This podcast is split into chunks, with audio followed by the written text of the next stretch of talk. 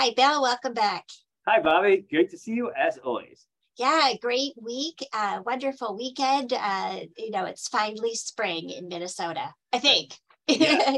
I don't want to say now. it too early yet. Yes. There'll probably yeah. be one more snowfall, but at least it looks like spring outside today. It was nice um, for those of us who celebrate Easter. You know, mm-hmm. a lot of times that was one of these for you know, Halloween and Easter, the little kids would get all dressed up and then they'd have to put on lots of winter clothes over the top of it. So this year they did not in Minnesota for those that did. So it was, yeah, it's nice. It is definitely yeah. nice it always puts a bit of a damper on activities when you have to hide the Easter eggs under the snowbanks. Exactly. So yeah. Exactly. Well, uh, you've been traveling quite a bit um, and doing a lot of advocacy for our profession um, and probably traveling to some places that are a little warmer than here.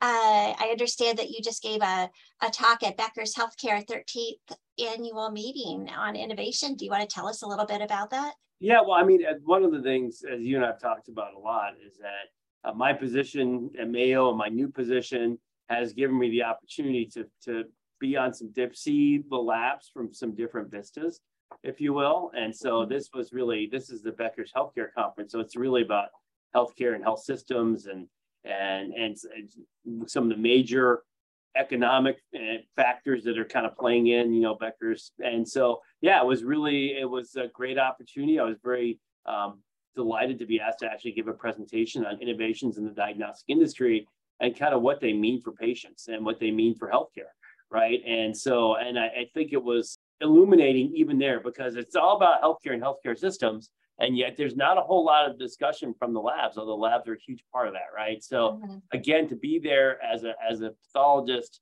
speaking at that venue, talking about what's really happening with diagnostics for people to think about, both from a from a healthcare perspective, number one, for what it means for the patients, number two, and of course, all of that's woven together by the economics that would drive decisions and how they're reimbursed. And so it was, uh, I think it was a really good opportunity because I got a lot of questions afterwards. Is you could tell that some light bulbs went off just because people don't think about it unless someone with a background like mine coming from the labs is there talking about um, what's happening. The other, of course, is it's good for me to learn um, and think about what's happening outside the labs that could really is going to impact us significantly. And the one thing that I took away from that was there was a lot of talk at the keynote platforms about Chat GPT. Mm-hmm. Mentioned uh, more on several occasions, I should say, about um, how this is probably the biggest innovation or revolution in computing in the last 20 years. I think one person said since basically the Windows API interface um, that made your your IBM touch style computer run like it does now with Windows. So um, it's really really big. A lot of talk about CVS and other non-traditional entrants into healthcare as well. But yeah, so lots of big things out there. Bottom line is being there helped them think about laboratory, but me being there made me think about wow, as a lab leader, what are some things that aren't even on my radar that really I need to be thinking about right now? Yeah, it really is amazing. There's so many things going on, and Chat GPT, uh, GPT-4 is very amazing and I would encourage everyone to go and try it out. It's free right now. Um, it's going to have a huge impact on, on medicine, on laboratory medicine, probably on our society as a whole.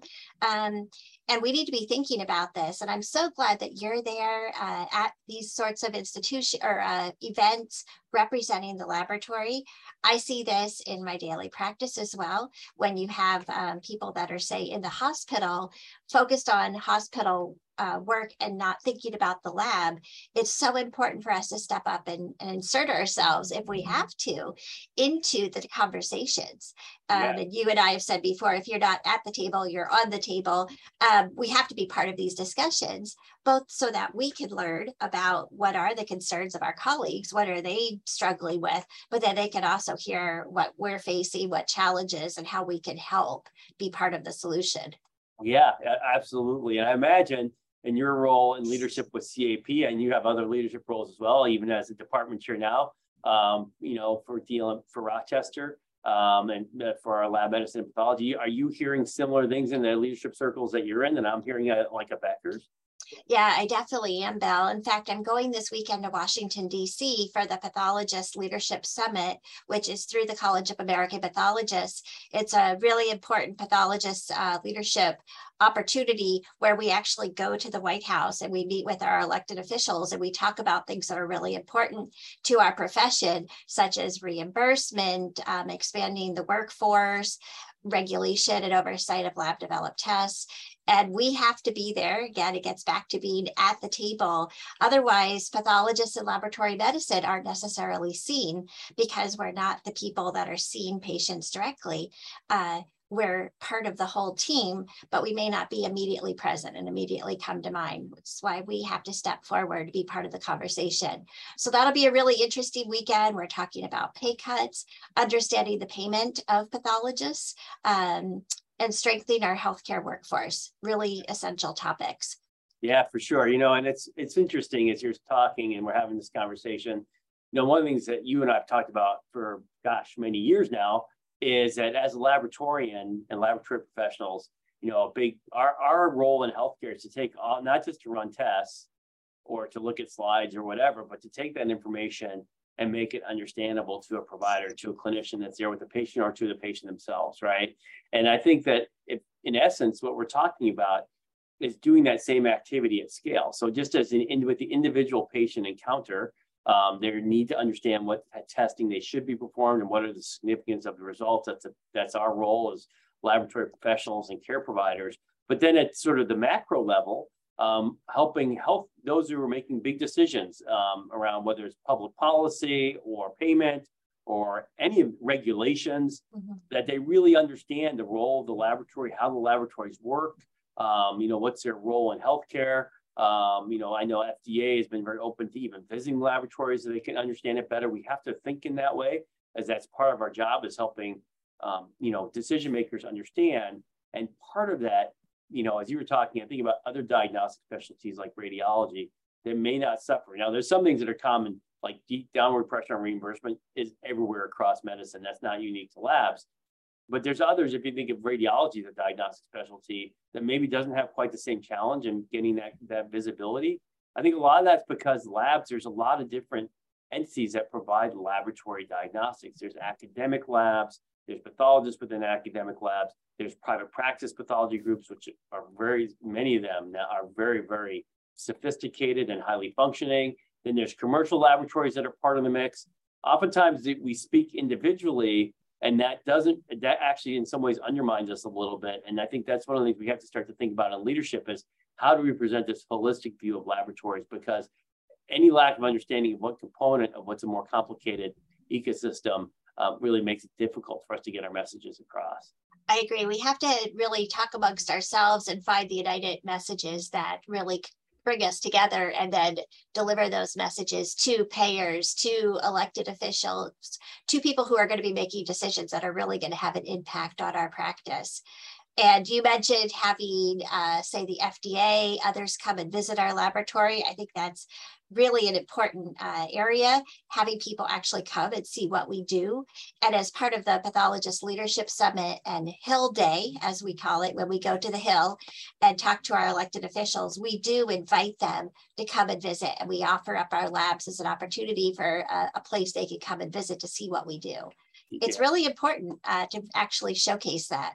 Yeah. And I think now is the time because, you know, as you were talking, the other thing of course, is just when talk about singular voice, there's a labs and there's a diagnostic manufacturers. And of course, those groups have traditionally not done a lot together. Uh, Matt Sause, who was the CEO of Roche Diagnostics North America, that's now the CEO of Roche Global Diagnostics, he and I actually wrote, co-authored a position piece just on the importance of laboratory testing and their availability as part of a driver of equity and access to healthcare.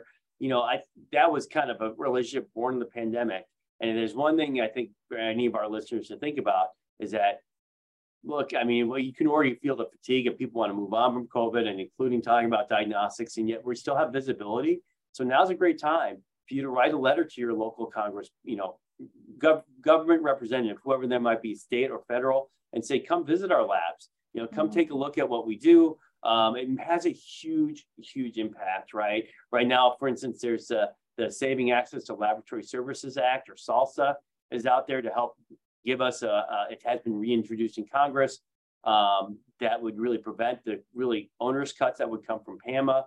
There's a grassroots effort out there called Stop Lab Cuts now, I think, that you should take your bail yourself to if you want, because those things I can tell you make a huge, huge difference. So don't feel like it's just someone like Dr. Pritt or Dr. Morice. I think everyone has a voice and you should really think about how to use it. Yeah, that's a great message, Bill. And I'd say that you could also start locally with your CEO, your uh, medical director of your hospital or healthcare facility. Do you know who they are? Are you on speaking terms with that individual? Maybe this is a good opportunity to reach out to them and and say, "Hey, would you like to come and tour our labs and see what we do?" You have to be at the table, and sometimes you have to insert yourself. That's right. I couldn't agree more. And it's super, super important. Well, best of luck at your upcoming uh, talks. I believe you're going to the Executive War College to give a presentation. That's Again, thanks for all the uh, uh, representation you do for us for laboratory medicine and pathology. Well, I mean, it's a real honor to be able to out there representing you and, and Mayo Clinic and really all of us, all my colleagues in our profession. Um, it goes back to something I said a long time ago, and now more than ever, um, if we're entering into the age of data and big data, and of course, Chat GPT is the next manifestation of that. Mm-hmm. Why labs, if we generate 70 to 80% of the quantitative data in anyone's health record, we should be front and center of those conversations, but we're not going to get invited. We have to, we have to be a little bit more, we have to be knocking at the door and maybe even pushing a jar. Um, I have to get a little bit of my, my pet Gretzky's personality of, you know, making sure that even though you're small, you're not going to get neglected. So that's right. Yeah, your little dog Gretzky is great. And yes, he makes sure that he does not get neglected. We may have to do that as well, although probably not by barking, but yeah, or dropping balls on your feet or other his tactics, eh? but he could be a good mascot for us as a whole. I like that. That's a great idea. Well, you'll have to tell us uh, how your presentation goes and what they're talking about at the Executive War College at one of our future meetings. And uh, for now, we'll log off and uh, I'll look forward to talking to you next week. Yeah, as with end of every conversation, I enjoyed it. And I think there's going to be a lot more for us to talk about. Absolutely. Thanks, Phil. Have a great week.